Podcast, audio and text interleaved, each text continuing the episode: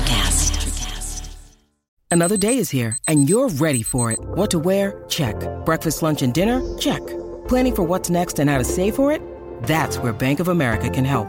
For your financial to-dos, Bank of America has experts ready to help get you closer to your goals. Get started at one of our local financial centers or 24/7 in our mobile banking app. Find a location near you at bankofamerica.com/talktous. What would you like the power to do? Mobile banking requires downloading the app and is only available for select devices. Message and data rates may apply. Bank of America NA, member FDIC. When you need mealtime inspiration, it's worth shopping Kroger, where you'll find over 30,000 mouthwatering choices that excite your inner foodie. And no matter what tasty choice you make, you'll enjoy our everyday low prices, plus extra ways to save, like digital coupons worth over $600 each week. You can also save up to $1 off per gallon at the pump with fuel points. More savings and more inspiring flavors make shopping Kroger worth it every time. Kroger, fresh for everyone. Fuel restrictions apply.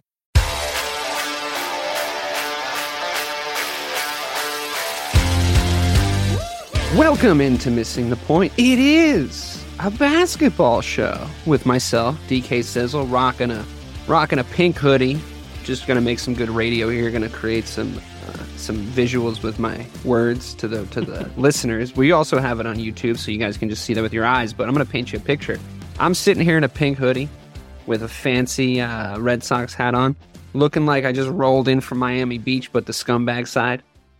Bobby, looking like we just picked him up on fucking Causeway Street. He's got nothing but a Celtics tank top on. He's got nothing but a Celtics tank top on and a fucking backwards green hat. Rayshawn's here looking like police would stop him for no reason. Everything is working out. Everything is working out. And listen, don't give me that look. We're walking the line tonight, huh? We're walking the line tonight. Because I said police would stop him for no reason, when realistically, we know it'd be a lot worse than that. Moving on to the basketball agenda for the night. What was Hey, listen, where was the lie? Where was the lie, guys? Okay, it's 2023. It's just the fucking way the world is. I mean, yeah. But we're here to forget our problems and forget all the troubles in the world, and we're going to talk about basketball tonight. Not to mention all the things going on. The fact that we're 2 days away from the trade deadline. The fact that the Celtics are the best team statistically in the NBA. The fact that Jason Tatum is still in the MVP race. All things we've been sort of touching on. But I do want to start with the Celtics. And I want you guys to just tell me if I'm crazy when I bang this drum again. Can we please trade Grant Williams? Like, can we just trade Grant Williams? Kelly Olynyk's out there. We got some trade exceptions to work with. We've got a disabled player extension to work with. We've got a Grant Williams to work with. There was a report the other night that he thinks he's got a bag waiting for him in free agency. Bro, so I was on the fence until I saw that report. $20 million for Grant Williams? I'm very sorry, but that is not happening. And I don't need him chirping about playing time right now. Like, bro, there's nothing that I've seen from you over the past month that says I need more fucking playing time. That's like, get the fuck out of here with that shit. How, after what we've seen, like, this has been the worst Grant Williams stretch in the last 2 years, the last month and a half, right? Like, he's been useless on both ends of the court. I think he's been equally as useless as he's always been, to be honest with you, except for like one little run. He was good last year. He wasn't bad last year. Slightly towards the end of the regular season, he got better. Then he had a couple of decent series. And then he fell off when he needed to not fall off. So, like, for me, I don't know. I mean, Ray, argue with me. Is the wing coverage that he provides, is the minutes that he sort of helps with Tatum and Brown and some of that perimeter play, is that worth it? Like, we're not paying $20 million for him, right? Yeah, I mean, at this moment, honestly, like, I don't have an argument to keep him. Now, nobody has an argument. Now, statistically, he's been better because it's like, I think last year it was 7.5, now it's at 8.9 points per game. He's shooting 42 from three. So on the surface, you're like, it's the eye test, though. His eye test, exactly. It's like, number wise, analytics wise, he's done that. But like you said, I think he had 25 in the game they played against Toronto last month. Since then, 7, 6, 5, 4. Like, we're doing a fucking countdown. It's not a happy new year. It has not been a happy new year for everyone. So it's time. It's time. And Adam Taylor, who has been someone who's I've seen on Twitter you know, you've been banging the drum for, we don't know each other, but we've had some interactions on Twitter. You've been banging the drum for us keeping Grant Williams, and what's the better option? There's plenty of better options. So instead of asking us what is the better option, we could talk about Pirtle. We could talk about OG Anunoby from Toronto. Hell yeah. Well, there's plenty. I'm going to say it's not plenty. There are a few guys that we can take and replace Grant and drive him to Logan Airport, as we talked about earlier this afternoon before we got together with this. So, yeah. It's really a shame because I wanted to see him do well. I was very happy for him after the Milwaukee series last year. I was like, okay, this is the ascension, but maybe he's topped out, and that's okay. That happens. I wanted Brandon Clark in his draft. Brandon Clark went to the big. Brandon Clark's sick, yeah. Yeah, so Brandon Clark's been really good over there in Memphis. So I'd have been fine with that. We got Grant instead. Whatever. There was a slight improvement, but it seemed like he peaked. So, yeah, I wouldn't be hurt if we moved off of him and from Peyton Pritchard. They both need to go. I feel like Grant Williams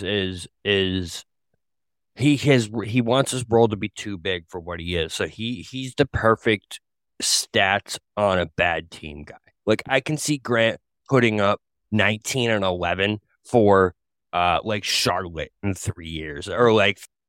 That's what's going to be happening. 19 and 11 might be a stretch, but yeah. Well, you know what? Like, because he's going to be centered. He's going to be like the second or third option because that's just the kind of guy that I see him setting up for. I don't think he's fitting into that role player spot right now. And I know we get hate on all our hate for Grant Williams because we always have. But like, bro, when you just watch him out there, he always looks like he's looking to get involved when it's not his fucking turn to get involved. Like, bro, you need to chill out, and he's just his spatial awareness on the court is garbage. Well, I to be honest with you, I think he can only really do one thing. Like, he can shoot a wide open three, and he can kind of sell an up fake and take a big stride to the right and maybe hit that wide open three. But he hasn't even been able to do that lately. Yeah. I remember very specifically you. Ray, you, Bobby, and Mike did a show without me last year during the playoffs, and it was a celebration of Grant Williams' play. And I felt like, oh, now I know I'm not on this show because I would definitely be the fucking one to ruin this entire vibe. I'm like, it's not going to last. It's not going to last. Like, I'm happy to have been wrong if I am about what we talked about at the start of the season with Sam Hauser, where I was like, okay, yeah, like he's shooting well at the start of the year. Like, that's not going to last. He did drop off, but he's had a little bit of a resurgence in the past. Like, guys like that, those minutes, I think on a championship team, you can fuck with. Like, you can be like, yeah, let's see what Sam Hauser is going to do for us tonight. Like, okay, let's, like, switch up this rotation over here and, like, move these guys around.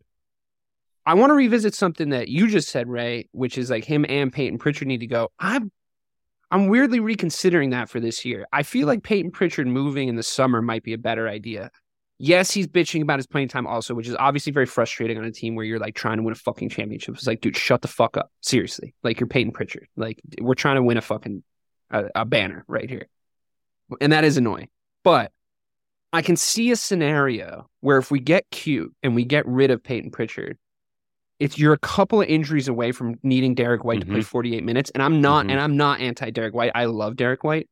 48 minutes for him is tough. You know, like in that when he's approaching that range of playing time, it's like he's not that guy. His style, I don't think, really is appropriate for that. He needs to get spelled out.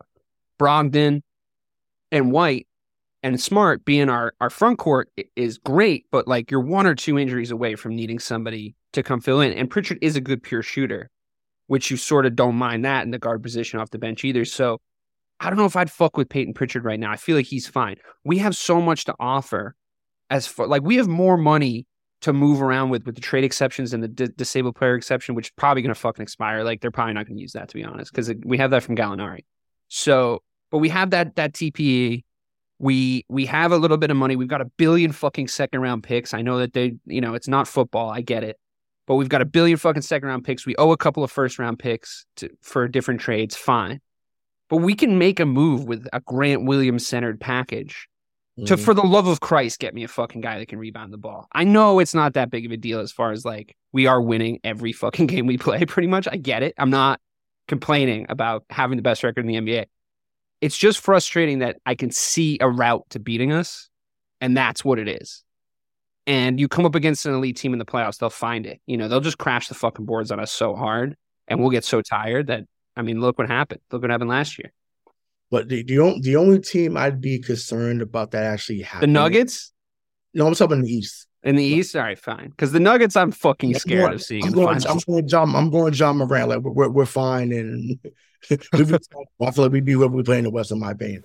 It's about getting out the East. And I think Nuggets kind of had our number in the regular season, though. Or whatever. Go on. Yeah, no, sure. But I mean, I feel like Milwaukee still poses that threat because of their size.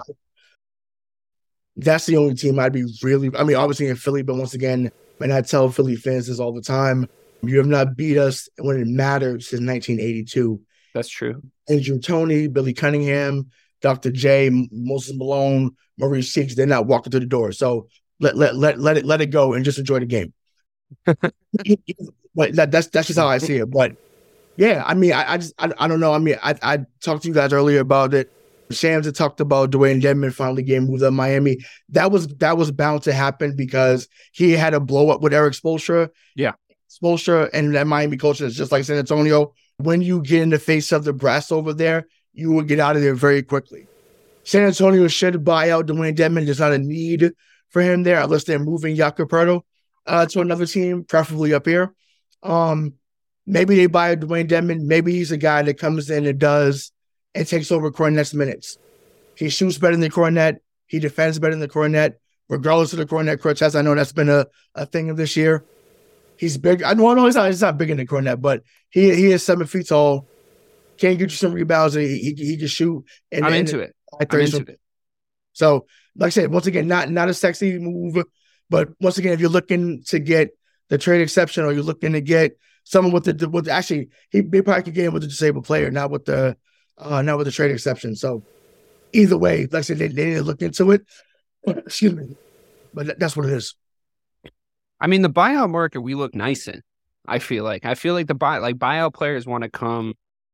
We're the number one selection for the buyout market for sure. Yeah. I mean, there's guys out there that we could go get in that buyout market. Like Ray's going to get water so he doesn't do his Doc Rivers impression anymore. Didn't he sound exactly like Doc Rivers when he was just, "Will Blake? Hey, I love Blake, man. Blake's great, you know."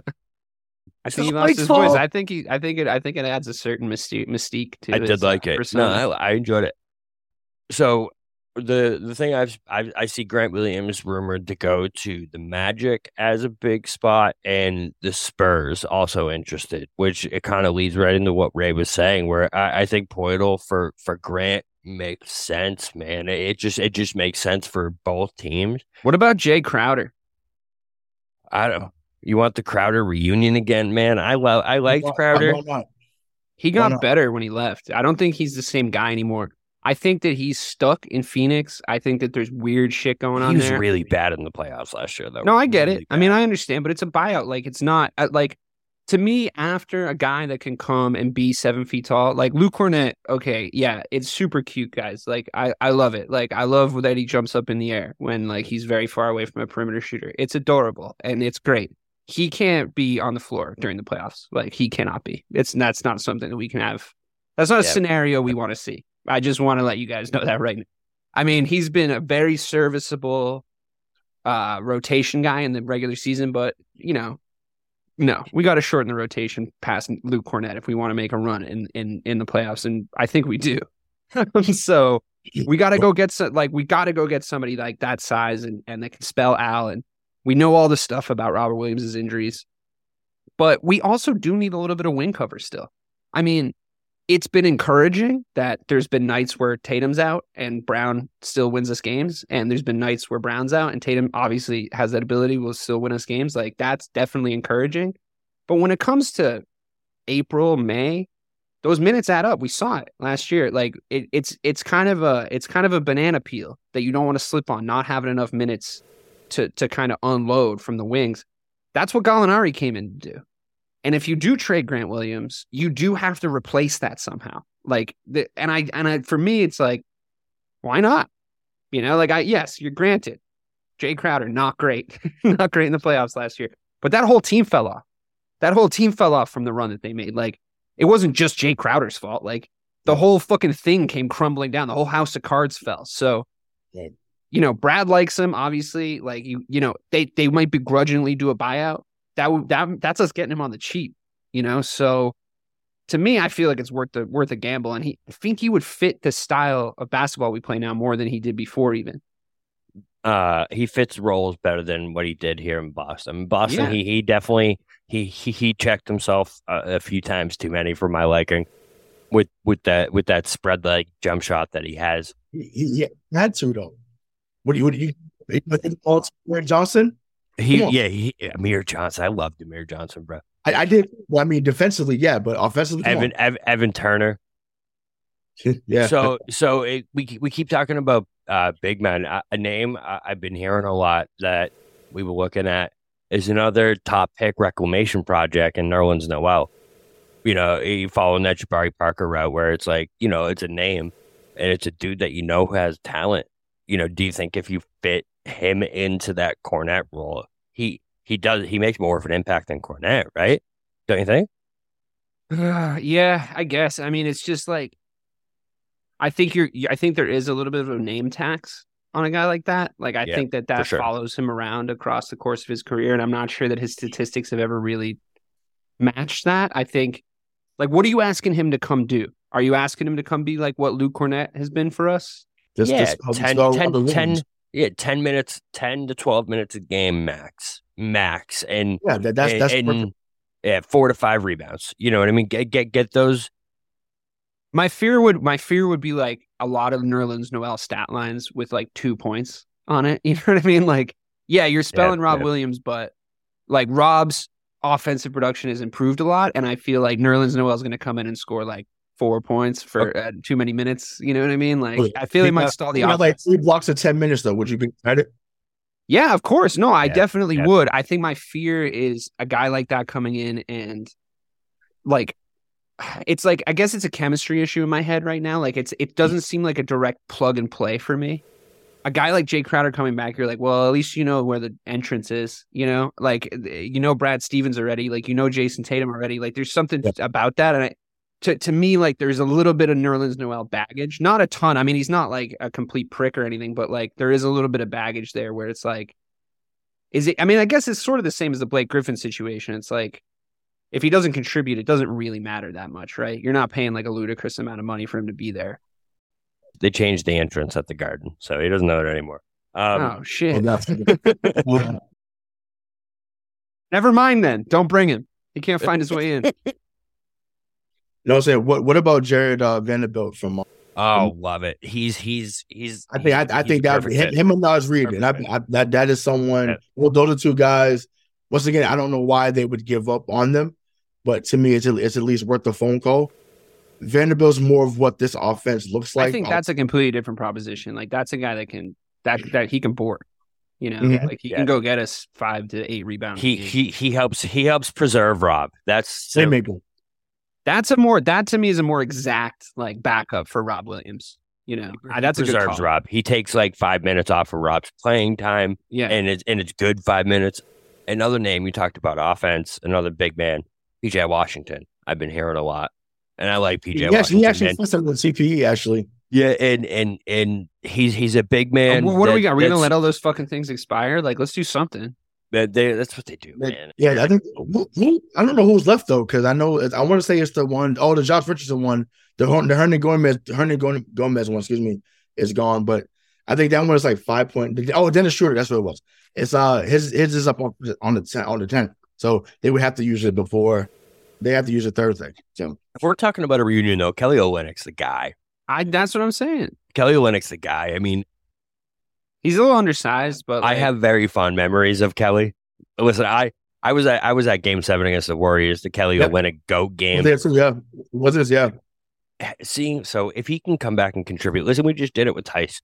And to me, I know I can be alone on this sometimes, but Tice was a fucking waste of space. And we brought him back, so why not Kelly Olynyk? Because he can do a hell of a lot more. Yeah, I think Tice. It's a little bit of a different proposition. Kelly Olynyk's more expensive. He's a lot better at basketball than Daniel Tice. Like, he is. Like, if we're being honest. Like, he has more... We gave up Schroeder. I mean, I guess Schroeder sucks, too. All right. Yeah, not great. Right. Not a great example. But Schroeder's potential. We give up Schroeder's potential to sometimes be good. But I mean, yeah, I mean, Kelly Olynyk, again, perfect spell for Robert Williams and maybe even some minutes out and of some stretch legs and rotations. And even Tatum, too. The floor, like, he already played with Al. Tatum minutes, yeah. Right. He already played with Al because the last year he was here, it was Al's first year here. So also, Kelly Olynyk's like an effort guy. And I feel like if there's one thing I could contribute or criticize, to this team is that not to say they don't know it. I mean, Jaylen Brown and Jason Tatum have both come out and said this shit in the past 6 months, but sometimes they pick when they want to play. And it's been a little less, often lately, but like they do go in spells sometimes where you're just like, oh, fuck, you guys aren't even really trying. Kelly Olynyk's like a little bit of a spark plug. You know, like you can bring him off the bench and like he brings energy and he brings effort and he brings he plays defense.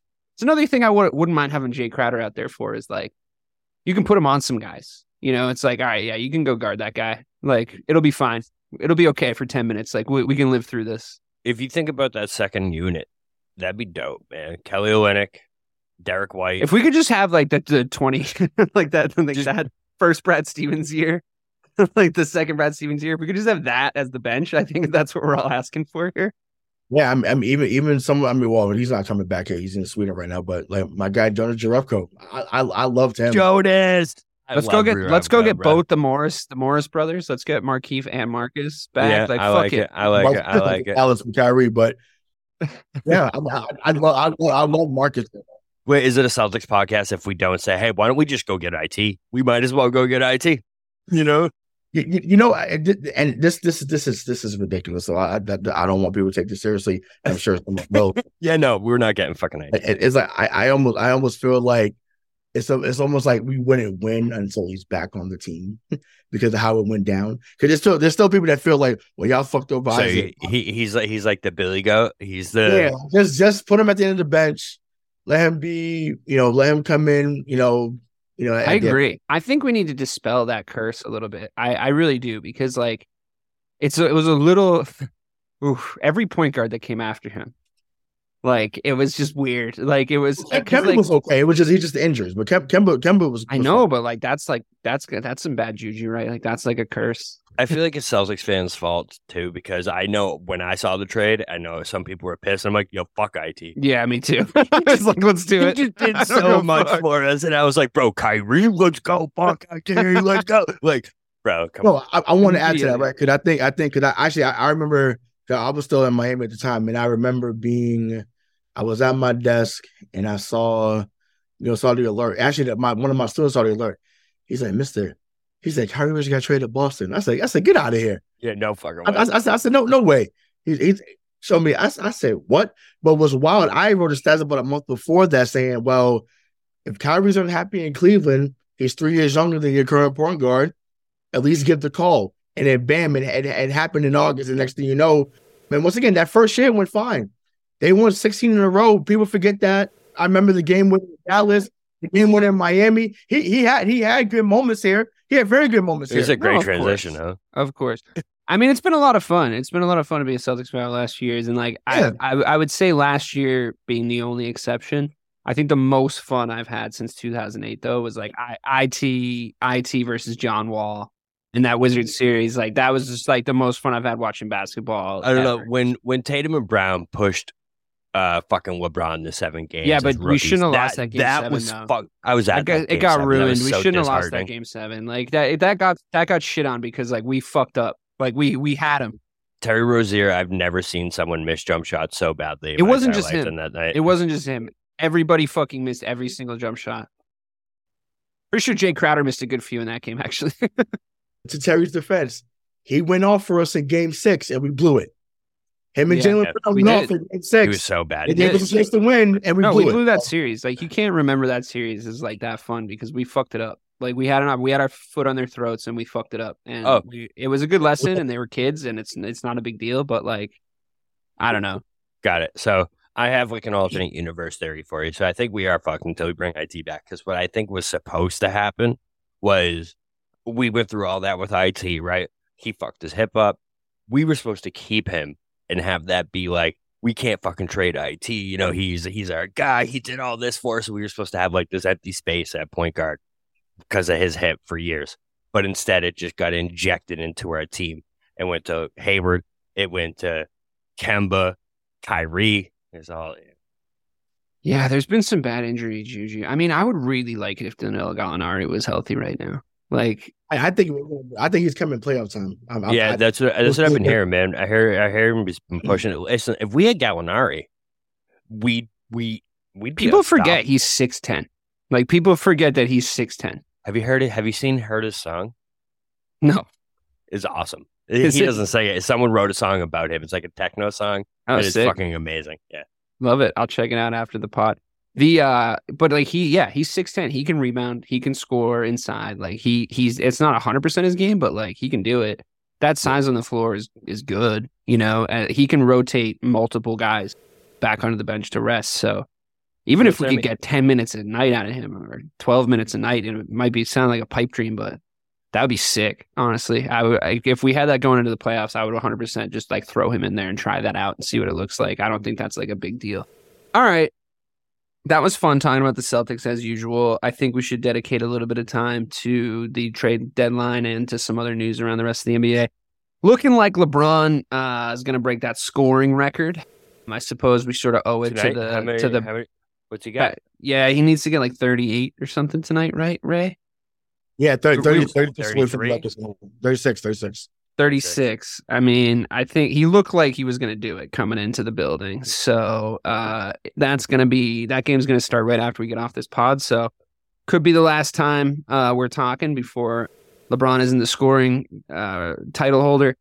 I don't think it's going to change the conversation about what we think of LeBron James like all that much. I think that the way that his legacy is sort of shaping up, I think people are going to remember him as one of the best of all time, but I'm not really sure he's in the top two. I don't think he cracked it. I don't think that he, just because of the conversation, like I know people that are stans of LeBron James, like they can name every stat. Yeah, he's going to get the scoring record for sure. You know, they can name all these stats, but there's just still that thing where it's like, you'd still rather have Michael Jordan. You'd still rather have Kobe Bryant because they were killers.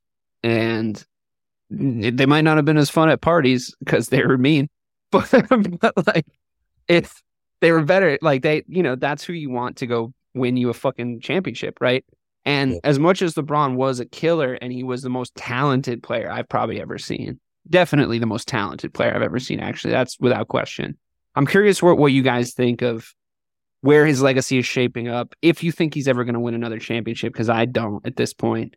And what this like scoring title means, like in his legacy. I mean, it might be a generational thing for me of what I think about him. I just haven't changed my mind. Like maybe I'm crazy, but yeah, he's been downplaying it. Because he's got a good PR guy. But I mean, and I get that he's at this moment he's still chasing championships, and I get that. He's not chasing shit. I never thought that this record would be broken. This particular record, anyways. So it's awesome that we're seeing this in our lifetime. So just like people felt in the 80s when they saw Kareem break Wolf's record. So yeah. Kareem shot like 1 3-point shot in his whole career. I'll just point that out. Crazy. So I know to some that Kareem is still was still. It's pretty insane. Like the his two record, different levels. Two different levels. Yeah. Yeah. No, I mean that's insane. Yeah, exactly. It's insane. Less playing time, like all that stuff. But yeah. Yeah, I think, I mean, but he also played forever, too. So, I mean, it's not like people are like, he played 10 years and got 30. Yeah, no, for sure. I mean, LeBron's playing a ludicrous amount of basketball. Right. Which isn't just take anything away from him. I think that he's still at this level. It's insane. It really is. Like, yeah, I mean, credit to him. When you invest that much in your body, like, that's, you should be. It's like $1 million a year he spends on just not breaking down, right? Yeah. He's definitely top three. If someone would say he's top five, fine. That's okay. I got him at 5. I actually got him at 5. To be honest, he passed Kobe for me the moment he passed him in Philadelphia a few years ago. That's just my opinion on it. Yes, mentality wise, of course you're choosing Kobe, but I'm like, there's nothing else that you're choosing. You're taking like once again, he scores as well, he defended as well, he's won the MVPs. Like there's no other. There's nothing else that measures up. Like he's passed everybody except MJ in that regard. So, I'm excited for him. Like I said, to me, he's top three. Once again, the man's been on the Sports Illustrated cover since the age of 16. The age of I remember that Sports Illustrated, bro. Never got into major trouble. Never gotten into any really major scandals. Yeah, once again, does he complain and whine too much? Sure. But like you said, the talent, the skill set, the playmaking is undeniable. Totally. And we would miss him when he's gone. Oh yeah, no, for sure. I mean, I think we're very lucky to have top three in my mind, top three for sure. I definitely agree with you in the sense that I think we're lucky to have seen him, and I think we're lucky to have seen a lot of great athletes over the course of our sports watching lifetimes. I just think, for me, I think maybe it's the way I was just conditioned to watch basketball. It's like the things I look for in players that I love, LeBron doesn't necessarily possess. I think you know what I'm talking about. Like if my favorite non-Celtic ever is Allen Iverson, then I'm not going to really fit the mold to be a LeBron James fan, I don't think. That's not to say I don't understand how good he is, but to me it's like, If when people ask you for your top five all time or your best starting five or however you want to look at it, to me it's like I'm trying to build a team. I'm trying to put him in a circumstance, a realistic circumstance, where who do I want to go win me a championship? And I'm not doing this thing that like I'm not being a LeBron hater, but like LeBron is like statistically just as likely to lose in the finals. You know what I mean? So it's like to me, it's like, I mean, I understand there's extenuating circumstances and I understand that there's context involved here. But Bobby, where do you put LeBron all time at this point? And like, talk to me about the scoring title. So I just kind of look at it differently where it's like, you guys know me, I don't like speaking in absolutes when it comes to GOATs and things like that, bro, because like, I hate that fucking conversation where it's like, bro, he's the GOAT, he's the GOAT. Or we're just talking about his legacy. We're just talking about his legacy. Right. You know? He's the most accomplished player in the history of the NBA. And there's no really disagreeing with that. When it comes to points, rebounds, assists. Like an individual player. Right. Yeah. No one's higher on those ladders consistently than LeBron. Yeah, totally. No one's played more minutes. No one has had that impact on the game. However, Michael Jordan is still the greatest basketball player of all time. It's you know what I mean? He's the GOAT of basketball, but LeBron's the GOAT of accomplishments and stats. And when we look back at LeBron's career, like 20 years from now, it's only going to be about the fact that he's a scoring champion, rebound. He might end up rebounds leader too, right? Or top five in assists and top five in rebounds. Right. So yeah. No, I mean, but I guess it's a matter of what's important to you. When you're looking at a player and you're lionizing or you're idolizing a player. So remember, championships are really fucking hard to win. And he's won one in each destination he's gone to. So, I mean, don't get me wrong. LeBron's definitely a bitch. That whole temper tantrum he threw at the end of that Celtics game, like literally encapsulates who LeBron is as a person, at least like last 5 to 10 years. I would just like to say, like, honestly, that's really unfair. That call was really unfair. And like, if that the person that was fouled was like still a top five player in the NBA, like that would they would have made that call. But unfortunately, when you drop off, you don't get those superstar calls anymore. You know, if somebody on Jason Tatum's level was getting fouls, if that person existed, then, you know, maybe he would have gotten the call. But like, I'm so sorry, when you're just a regular guy playing on the second worst team in the West, you're not going to get the call. I mean, it's the way. I know it's not fair. But it's the game we love. It was definitely a foul. I mean, there's no foul. Yeah, it was the definition. It was the most obvious foul. It was the definition of a foul. You know what I mean? Like when you look up a foul on a layup, refereeing schools like, this is what a shooting foul is. But like when I say that encapsulates LeBron, I really mean that because like the temper tantrum, yes, on one spectrum, but on the other spectrum was I was 100% sure he was getting a clean drive to the layup on that last play. You saw it when he was at the top of the three-point line. You know what I mean? He had that LeBron, I'm fucking taking it to the rim, and there's nothing you can fucking do about it mentality. He doesn't have that as much anymore because he's older.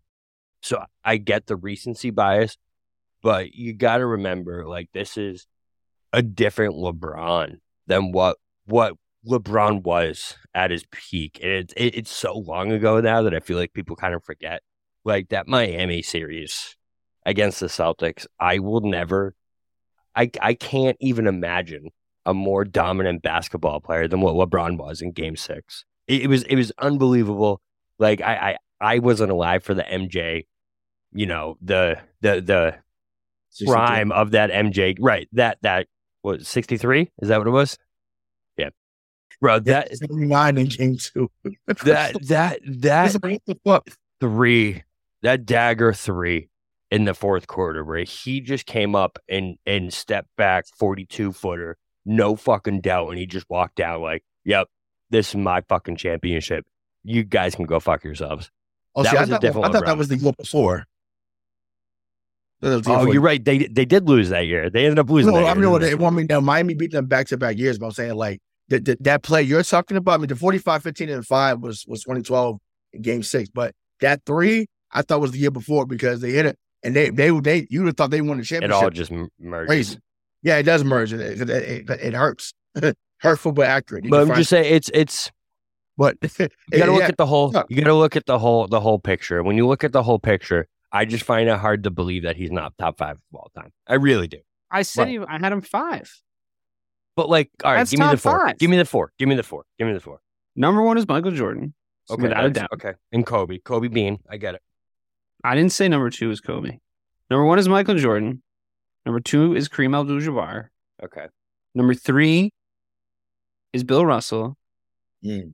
Number 4 is Kobe Bryant. Number 5 is LeBron James. That's my top 5. I just think it's I'm sorry. I'll let you do it. But it's so hard because it's such different eras. You know what I mean? Like, yeah, so you have to take each of them in context. Yeah. You have to take each of their accomplishments and what they did, their skill sets, what they bring to the table, their championship pedigree.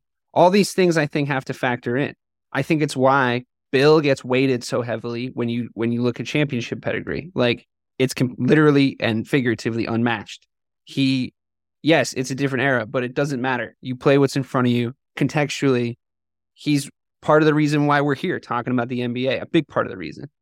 I could see an argument for switching out either my 4 or my 5 for Magic Johnson, to be 100% honest with you. If I'm trying my best to eliminate the idea of Larry Bird being our patron saint. I thought you were going to say of Lakers. But no, I mean, listen, at the end of the day, I think Larry Bird was a more talented basketball player than Magic Johnson. But if you look at what they accomplished from the last night of their college careers to the end of their NBA careers, it's difficult for me to argue that Magic doesn't have a greater list of accomplishments because he just does. He just has more. So I would have liked to, see some different things happen in for instance, the 87 finals, like show up, whatever. But it is what it is. I think, yeah, there's a lot of Lakers on my list already, unfortunately. And it's tough for me to fucking keep cranking LeBron up the pole. And I think it's because of what you said. It's these individual accomplishments. To me, it's like, yeah, sure. But I also watched him like decide he was a GM a few times and like fuck up teams. I watched him take his talents to South Beach. I watched him fucking like not to even begin to get into that. I watched him decide to go play for like a lot of different teams. I watched him leave his hometown team twice. I watched him bitch, moan, and complain throughout his entire career. It's impossible to argue with his individual stats, and it's impossible to argue with his talent. Bottled talent, I think he fills up more of a bottle than any other player in the history of the game. And that includes Michael Jordan. I think on just what he was born with, his size, the fact that he was that fast for his size, the fact that, I mean, it slept on a little bit, honestly, but the fact that he was probably one of the best passers of all time, to be honest with you, the fact that when he should have already done it, but when he learned a post game and came back after that Mavs series and won a championship in Miami, that was all very impressive. That was definitely him doing that too. That wasn't D-Wade or Bosch at that point. But I also watched like Dirk be like, fuck this guy. You know what I mean? Like, that to me, when you hear the legends of the greats, and maybe it's because we were alive during it, we watched it. When you hear the legends of the greats and you're watching like The Last Dance and like Michael Jordan is a meme about what it's like to not fuck around and win yourself championships. And LeBron James is Dirk Nowitzki being like, fuck this kid. And like, I'm taking my talents to South Beach, and Dirk just fucking dropping turnaround jumpers on him for as many times as he wanted. And Paul Pierce going toe to toe with him when motherfuckers go on whole ass tours talking about how Paul Pierce isn't as good as Paul Pierce thinks he is. and the whole, like, everyone clowning on him when it was him versus D-Wade, but Paul Pierce fucked him up one-on-one when he was younger. So, like, whatever. These aren't stories you hear about the all-time greats. So, yes, I agree with you individually. It's difficult, but to me, it's like how I'm conditioned to watch basketball, how I'm conditioned to idolize these greats and what it takes to be great, what we've been told. What we've been told over and over, what it is to be great. It's LeBron. If LeBron James in 30 years is in the coolest basketball commercial on TV and he says something akin to, at the end of the day, this game is and always will be about buckets, that will never be as cool as when Bill Russell said it. Because when he says shit, you listen. Because he has that thing about him. You know, he did all this other shit outside of being an NBA player. Kareem, same deal. Michael Jordan, absolute assassin. Kobe Bryant, absolute fucking assassin. They have this other thing, this other badge that makes them elevate themselves over just raw talent. And I think LeBron's probably a really nice guy. He's probably a better hang than all these dudes. But if you got to ride into the valley, if you got to fucking face down the monster, He's not Aragorning you through a fucking situation. He's just not. So yeah. That's my issue, I think. Yeah, no, I get it. It's a different mindset when you've been the king your whole life versus, you know, Kobe being drafted 14th overall out of high school playing in France. Maybe I'm too into the narrative. Maybe I'm too into the narrative. I think it's more of just like it's been expected of LeBron to be this guy his whole career. So no one was ever like, what?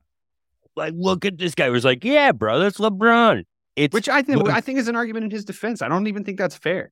Like, well, it's not. That's what I mean. It's the same. It's like there was those Brady years where he should have been MVP, you know, every single year, but it got boring. Like that's a true thing that happened, right? Yeah. Like he should have been MVP every single year, but it got boring. Like I'm not arguing with how good he is. I'm really not. Ray, you look disappointed in me. You look disappointed in my basketball.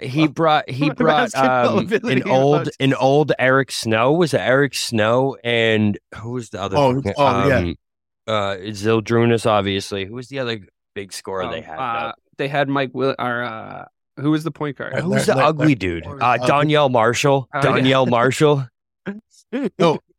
Sorry, Danielle, you're not ugly. Sorry. I know, right? No, that's funny. No, not disappointed. That's fucked up. But luckily, not right. He's not disappointed in your basketball knowledge. Definitely not disappointed in that. I'm just disappointed that you even have to make that comparison, right? Because, like you said, he should have got MVP most years, but because they fit the narrative, and it's like, oh, you have to give it to somebody else, and it's like, no. Is the most valuable player. So I mean, the last year Russ won, it should have still been LeBron at that point. You know, I'm in agreement with you on that. Yeah. So it's just like to me. Well, I mean, when you win, I mean, when you average over for the year, I mean that's special. Like I get why Russ got it. But you watched it happen though, right? You did watch the people be like, "Whoa, let him get the rebound. Whoa, let him get the rebound. Let him get that triple." Yeah, no, I mean pretty much. But even like I said, as someone who lived in Miami when like I said the few years he was out there. And I went to a playoff game, and I'm just like, I don't know if there's been for that 4 or 5 years he was there. Like I don't know if I've seen better basketball from it was unreal. Definitely. The alley oops. I remember the game in New Orleans. Like he had 42 men, he had 6 threes in the first half. It was hitting from the parking lot. Like I was just like, what do you do? Because like, that was the final thing to unlock his game. He could do everything else. But I mean, yo, he's hitting 40% from three in Miami. Like, what do? You can't do anything. Yeah. Then I can go. I can give it to Wade, or I give it to Bosh, or I give it to Shane Battier, or I give it to Ray Allen. Like it was too much. I wish he ended up staying there. I get why it had to fit his narrative to go back home and win with Kyrie. I get that because you know he had unfinished business, so to speak, in his mind. But I just wish he had stayed it up with Miami because we probably saw more Wade. I mean, Bosh had to help things. It was different. I think he would have had more good teams around him if he stayed. For sure. And because of the way that team is run is better than any other team that he's ever been on. So. I just think Tom Brady, and I always come back to this, kind of ruined. He ruined the idea of a championship player because, listen, 10 years ago, a guy that won championships in 3 separate places. Yeah, you're right. 3 championships. Is a winner. He's almost a victim. You're not wrong. Like he's almost a victim of like you don't have the ability to be mysterious anymore in today's world. Like everyone's online. Like you can go to everything you do is watched. You know, you can be put in any context that anyone wants you to be put in. You don't just go out, play the game, and then you completely recede back into your life. I see your point. I genuinely do see your point. He is a little bit of a victim of the times. He's a little bit of a victim of his own success.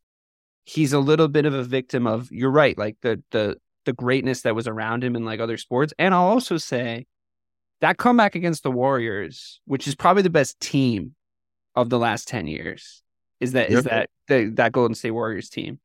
That wasn't just anybody that he made that comeback against. Yep. And him topping it off, like as much as like Kyrie's shot is remembered, we're all pretty much in agreement that block is what that was the moment, right?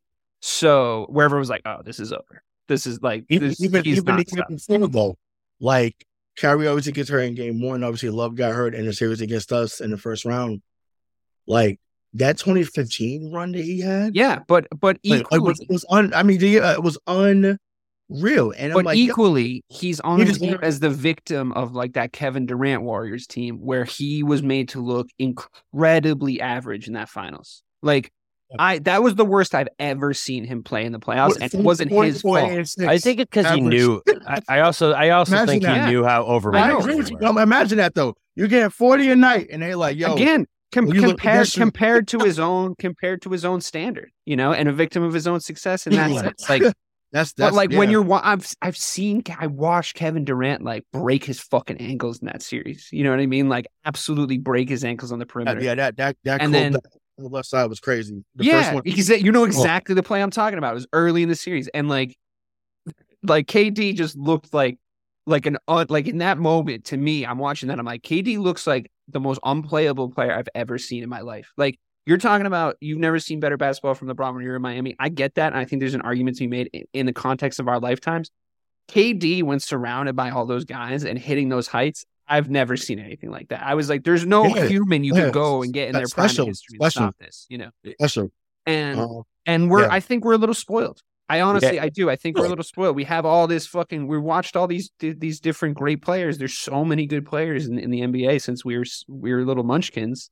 That we're a little bit. You're right. We're a little bit fucking spoiled. It's like, easy for me to say because I didn't watch half the guys on my fucking list in live, you know. So I get it. Well, and it's like when you think about like David Robinson, right? Considered like one of the best winners of all time, 2 championships. Kobe Bryant, considered one of the best winners of all time, 5. LeBron has 4. Larry Bird, one of the best winners of all time, 3. You know what I mean? It's just like you get on the list. It's such a different standard nowadays, man. Where it's like, I don't know, it blows my mind. He's also always put next to Jordan in conversation. Yes. He's always beaten. That's why I know, but it's still to me. The 6 for 6. It all stems back. Yeah. Yeah, I guess. No, don't. Yeah. 6 for 6. No. Yeah. No, I'm not. Yeah. Yes. Well, because I feel like I really do feel like Brady ruined it because it's like now, Tom Brady ruined sports. He ruined people's mindsets because Jordan was a different level. Jordan was the best basketball player anyone had ever seen.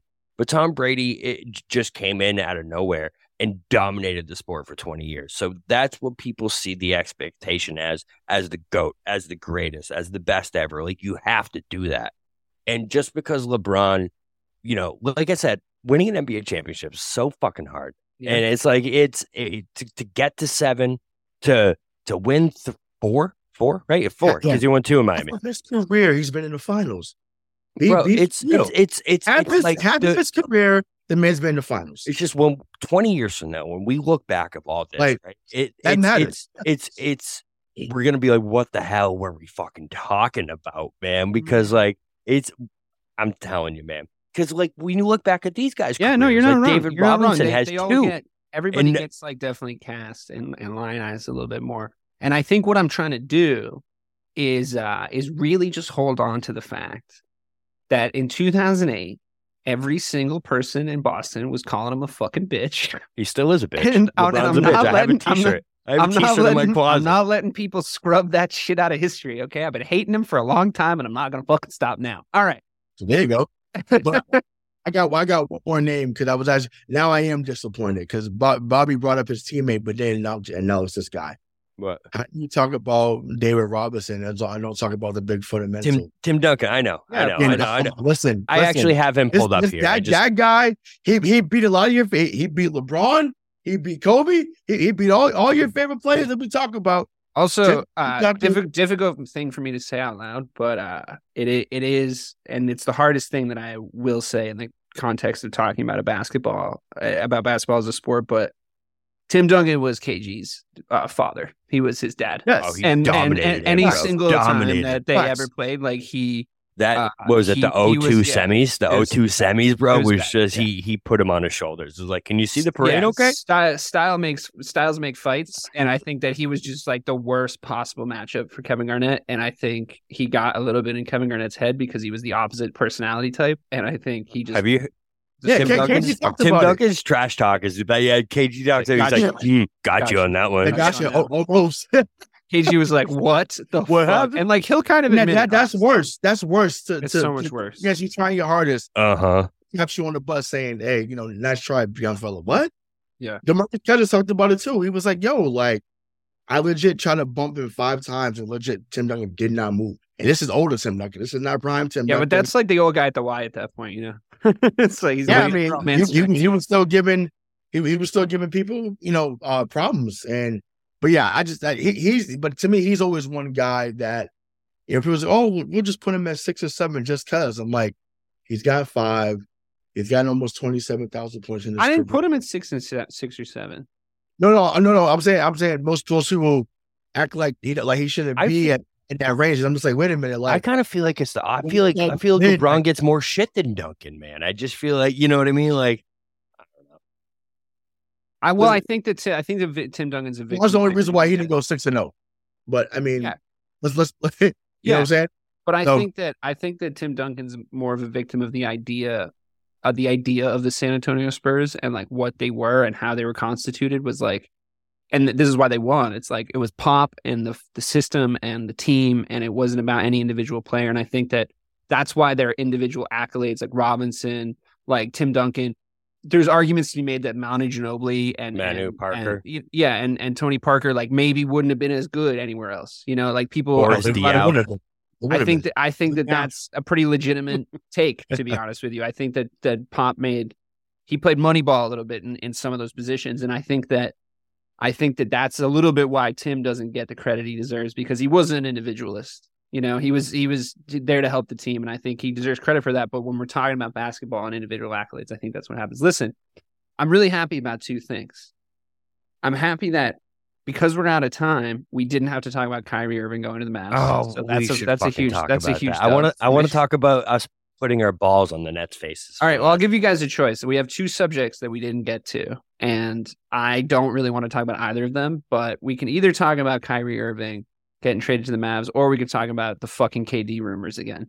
So which one do you guys want? Irving. Kyrie, I'm so sick of those KD. I'm so sick of those. Man. Thank you. Okay, love it. So the question I'll lead off with is, does it take 6 months, 12 months, or 18 months for Kyrie Irving to be the worst thing to happen to the Dallas Mavericks in the last 10 years? I'll give him 3 months. I'll go less. 3 months. I think they have a couple good games. I think there's going to be a game where him and Luka both score 40 points, and it's awesome. Okay, well, that's my next question. They both need the ball. Right, exactly. But the thing is, when it comes down to nut crunch time in the playoffs, like you can't alternate back and forth like that. We saw that with the fucking Celtics. We know the path that this drives down, man. And someone's going to get mad. Kyrie's going to have some bad games. I'm kind of excited to watch a few Mavericks games. I'm excited to see it. I'm not going to lie. I'm excited to see it. Yeah. It's a fucking dumpster fire over there in Brooklyn. Right. Right. From a basketball standpoint, do you make that trade? I don't think the second best player down in Dallas was as good as Kyrie Irving, like skill-wise, but this is the conversation we always have about him. I think they improved their second best player on down, but I mean, from a basketball standpoint, like how does this work? I have a follow-up for you too, Ray. Partner all on that. Do you think Kyrie can still be the Kyrie he was with LeBron in Cleveland? Because that's what they want, right? That's what they want. Well, this will be he will look like Cleveland Kyrie because Luka's game is similar to LeBron. Mm-hmm. So they'll have moments when he gets the big shot for them because Luka would carry him for three quarters like Bron used to carry them, and then Kyrie would take over in the fourth. I think about that game in San Antonio when he had 57. I think about the 49 he had against us in game 4 in 2017. He's fucking miss that night. Yeah, he's a human torch whenever he wants to be. And yes, we're not speaking about what he says and does off the court. On the court, when he's locked in, and he's been locked in when he's been on the court for the most part this year. When he's locked in, he's dangerous still. And you still make that trade. Boston should have made that trade years ago. Cleveland was right with drafting him number 1 years ago in 2011. But they wasn't going to do Derek Williams or Ennis Cancer because those women were right behind him. So let's be real. So yeah, they made the right decision. And I think that you're right, Dave. They're going to have moments when they score 40 plus and you're like, whoa, this team can do something in the playoffs. The reason why I don't think it's going to be a 3-month thing. Well, the only way it could be 3 months is if he says, I'm out of here, I'm going to go, which is within his right. However, because Dallas will now own his bird rights. Yeah, they can pay. They can get him the most money. So I'm thinking, and Mark Cuban will pay. He paid Kristaps Porzingis. He's paid Luka. Like if he believes you're a star, he paid Chandler Parsons. He paid Chandler. Sure did. So he's going to give money frivolously. Like that's just what he does. So I'm pretty sure I'll go with the 12 months to 18 months because it's going to be like, okay, I signed on a dotted line. Regardless if you move me or not, they have to pay that contract. So yeah, I think that's what ends up happening. I think it'd be cool for him to learn from Jason Kidd as well. Someone who was, the best point guard in his day, in my opinion. So yeah, I think that is going to be exciting to watch. What's his day though? Because I'm taking AI over Jason Kidd personally. Like, what's his day? I'm taking Allen Iverson over Jason Kidd. So, but I don't know if you're like. I mean, sure, Allen Iverson was all of our football. I get that, but I mean, as a pure point guard, like it's not close. Jason. But Kidd, is he learning from Jason Kidd at this point in his career? Is he going like, let me take that on board? He's not learning shit from anyone, bro. You know. He can. I know he can. I just think his personality sucks. So I don't know if he's doing that. Jason Kidd is this is not, and once again, he's been to Steve Nash. You know what I'm saying? I know that Steve Nash won back-to-back MVPs and had all of his career. I get that. I think Jason Kidd's temperament is different than Steve Nash, obviously. I think that he won't have an issue getting in Kyrie's face if he needs to be. I know that we see him as this, like, meaning Kyrie, we see him as the guy that can't be approached. But, like I told y'all off the air, like, I just met him a few weeks ago for the game when Brooklyn came here. That's just a facade on TV. He's really laid back. He really is. He's laid back. He's chill. Like, I don't know. Maybe he was a good spirit today. I don't know. But he literally has fucked up teams though. He's super chill until you're like, Kyrie, I know you're really chill. How about, this contract extension? And we just say, you got to win a championship to get the max. And no facts, but he still wants the benefit of, he can say all he wants about the NBA, what they haven't done, but they will do. At the end of the day, him and many other players are like this in the league. They still want to benefit financially from the league. So he's going to fall in line by his standards to get that max deal from Mark Cuban. And you can rest assured, if they get back to the conference finals, which is very likely, I think they need to go get Siakam from Toronto.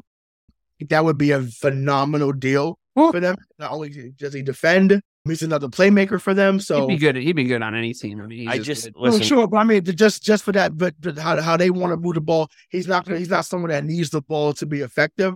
So I think that would be phenomenal for them.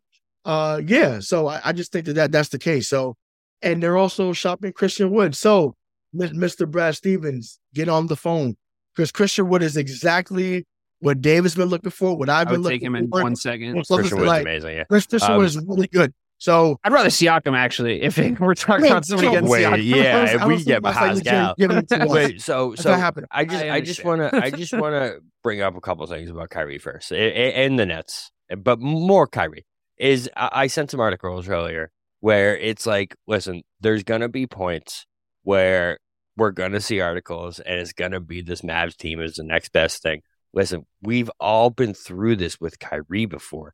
This is like that dude who keeps robbing your friends, but you keep bringing him to the parties. You're like, nah, bro, he's okay now. He's okay.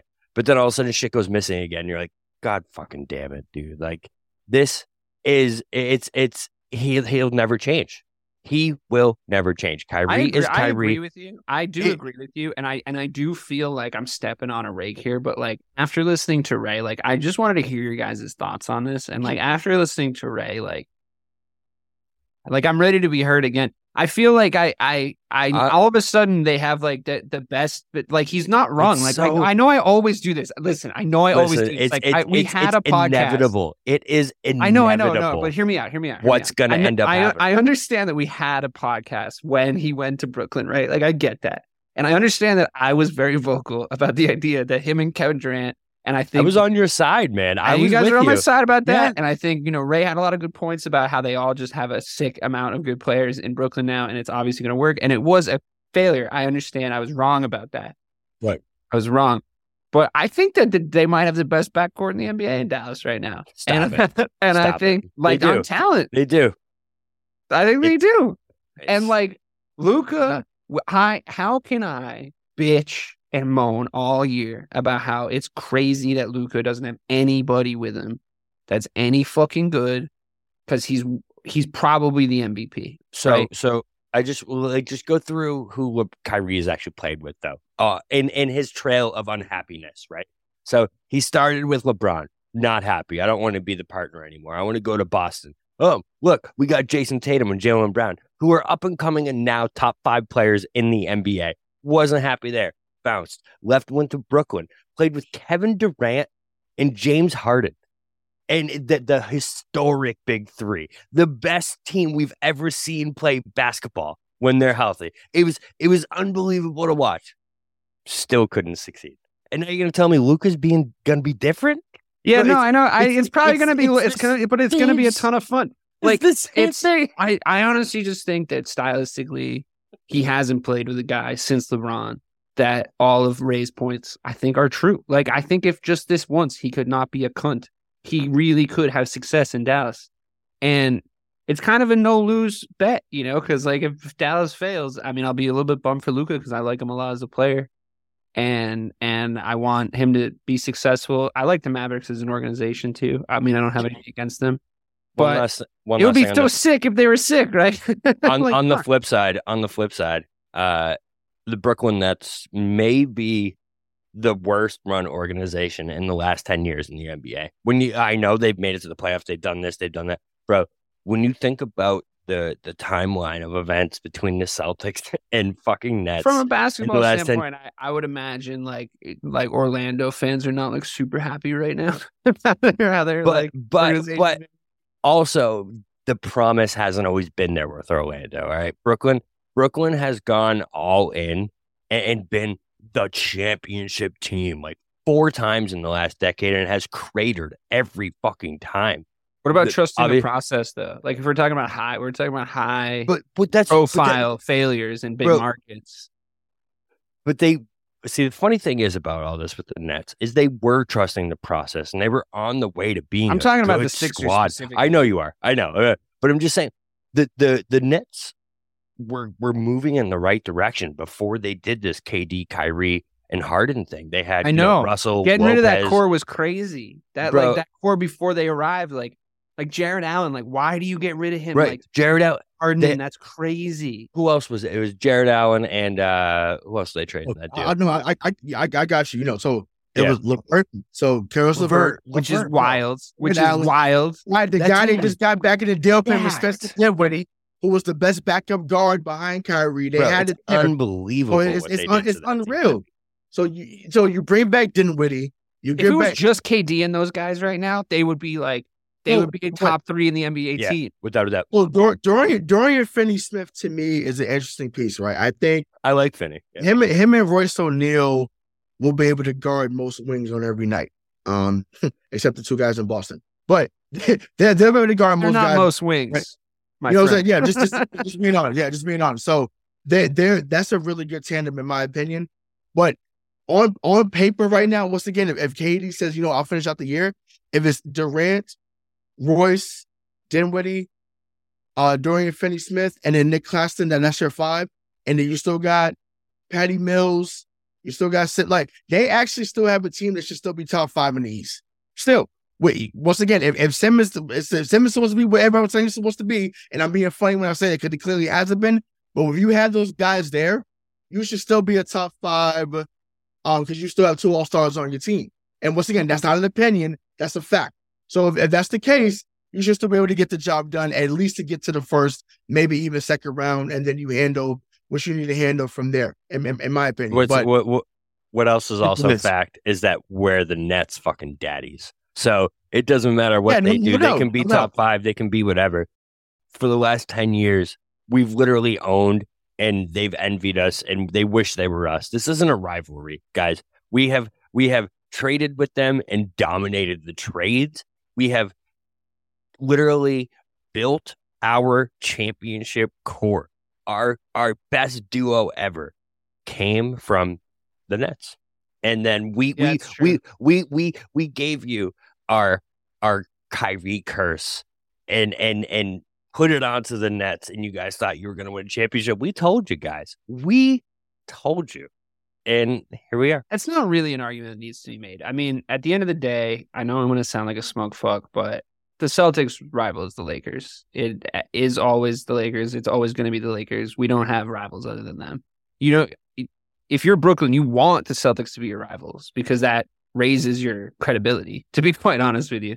Like, I mean, they're fighting in their own city, man. Like, yeah. I don't know what Mikhail Prokhorov, I'm saying his name wrong, but whatever. He's not there anymore. But I don't know what their idea was. Like, I get it. They brought Deron Williams over there. It didn't make any sense though, because it was like, okay, Jay-Z, I don't care. We'll pay anything. We'll pay anything. We'll make this good. We'll pay anything. And then it was like, I don't want to pay the luxury tax. And then it's like, well, what are you doing? But to fit them in Atlantic Avenue, which is already busy as is, it's a, you know, beautiful arena, whatever. Because I, you know, my mom was a fan. She's like, I went to go see Mary J. Blige at the Barclays. That was great. Like, yeah, great mom. But it's just like they have a nice arena, but it's like other than that, it's just like, okay, you know, they don't even have a good brunch spot over there. My favorite brunch spot called Woodlawn. They took that away after the pandemic. So. I was already mad about that. Dropping brunch spots on us, bro. You dropping brunch spots on us right now? Right, dude, don't let go. I'm not. I'm with it, man. No, but at a different level of this podcast. You know what I mean? Like, you never know what you'll hear, baby. But no, this is the thing. They should have just stayed in Newark at the Prudential Center, you know, playing over there. And I get from a marketing standpoint that have been better. But listen, as bad whether they're good, bad, or anything in between. The Knicks will always run New York. Obviously. Always. So, I mean, you know, they haven't won in 50 years either. So dude, I was just going to say, the Knicks run New York. The Knicks run New York so hard that, like, they don't have to be good ever. Like, they don't have to be good. And people still love them. No, I want to remind those Knicks fans that talking about, well, y'all celebrate something y'all won 15 years ago. Well, y'all did a whole documentary of when the Garden was eaten, and y'all talked about 1970 and in 1973. Dave DeBusschere, Jerry Lucas, Willis Reed, Clyde Frazier, Earl the Pearl, they're not coming through your fucking door either. So I just had to say that for the Knicks fans that have been. But they're not on our level either. Like, you know what I mean? They're not. I just had to be petty. I had to be petty to make that known because some of them be on some shit with me. So I had to make sure that I put that out there on here. To be honest, if there's any team in the East that the Celtics are historic rivals with on any level, it's the Sixers and the Heat. No, well, they're not on our level. Sure, I mean, from 2010 on, sure. Yeah, sure. But I'm just talking about like franchise to franchise. Like they're not, they don't come near us. Like maybe Philly does, maybe, but there's nobody in the East that like can touch us, and especially not the fucking Brooklyn Nets. Of course, remember Boston's in trouble. Patty Mills, Boston's in trouble. Yeah. Okay, all right, settle down. It's just it's actually really good here, actually, but it's okay. Yeah, no, I really like Patty Mills. That was but you know, fuck him. All right, on that note, that was a good show. I really enjoyed talking basketball with you guys again. Obviously, we're going to be heating up, coming down the stretch. All-Star break, we're definitely going to talk about that. Can't wait for the All-Star break. I'm really excited for the All-Star weekend this season. I'm interested. Going to do the skills again? You think? I hope Tatum does. I hope he does some. I would love to see Jaylen Brown maybe try out something cool. Could Jaylen Brown be good in the dunk competition? I don't know. That'd be sick because like he's athletic as fuck. That'd be sweet.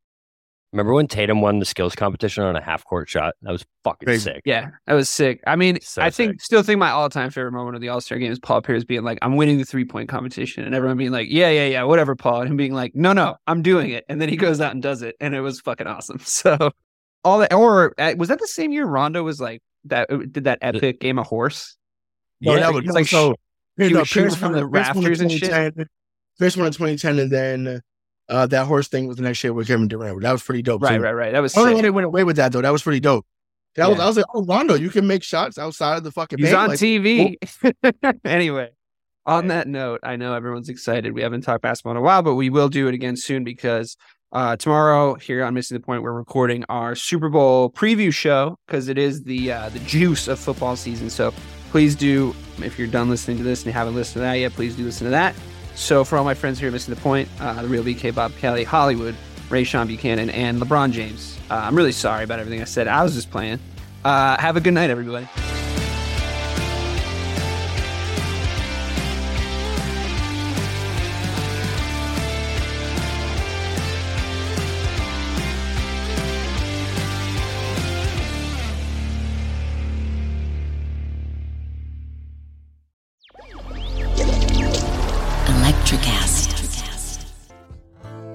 Welcome to Tuning Into Sound Wellbeing, where we harmonise your mind, body and soul. I'm Amanda, your sound therapy expert. And I'm Stephen, the curious explorer uncovering the mysteries of sound. Together we explore vibrations, frequencies and the power of sound therapy and tuning forks. Discover ancient wisdom, reduce stress and tune into a healthier life. Subscribe to Tuning Into Sound Wellbeing today. Hey there, fabulous souls. I'm Stephanie Baklaan. And I'm Eden Alpert. And we're the hosts of the brand new podcast, Unapologetically Fab. Get ready to join us on an amazing and real journey as we dive into life after 40 and own it. We're all about changing the narrative, leaning into who you are, and living a life by your own design. Join us as we embrace life unapologetically and redefine success. This is Unapologetically Fab, an Electric Cast production. See you there. Electric Cast. Electric Cast.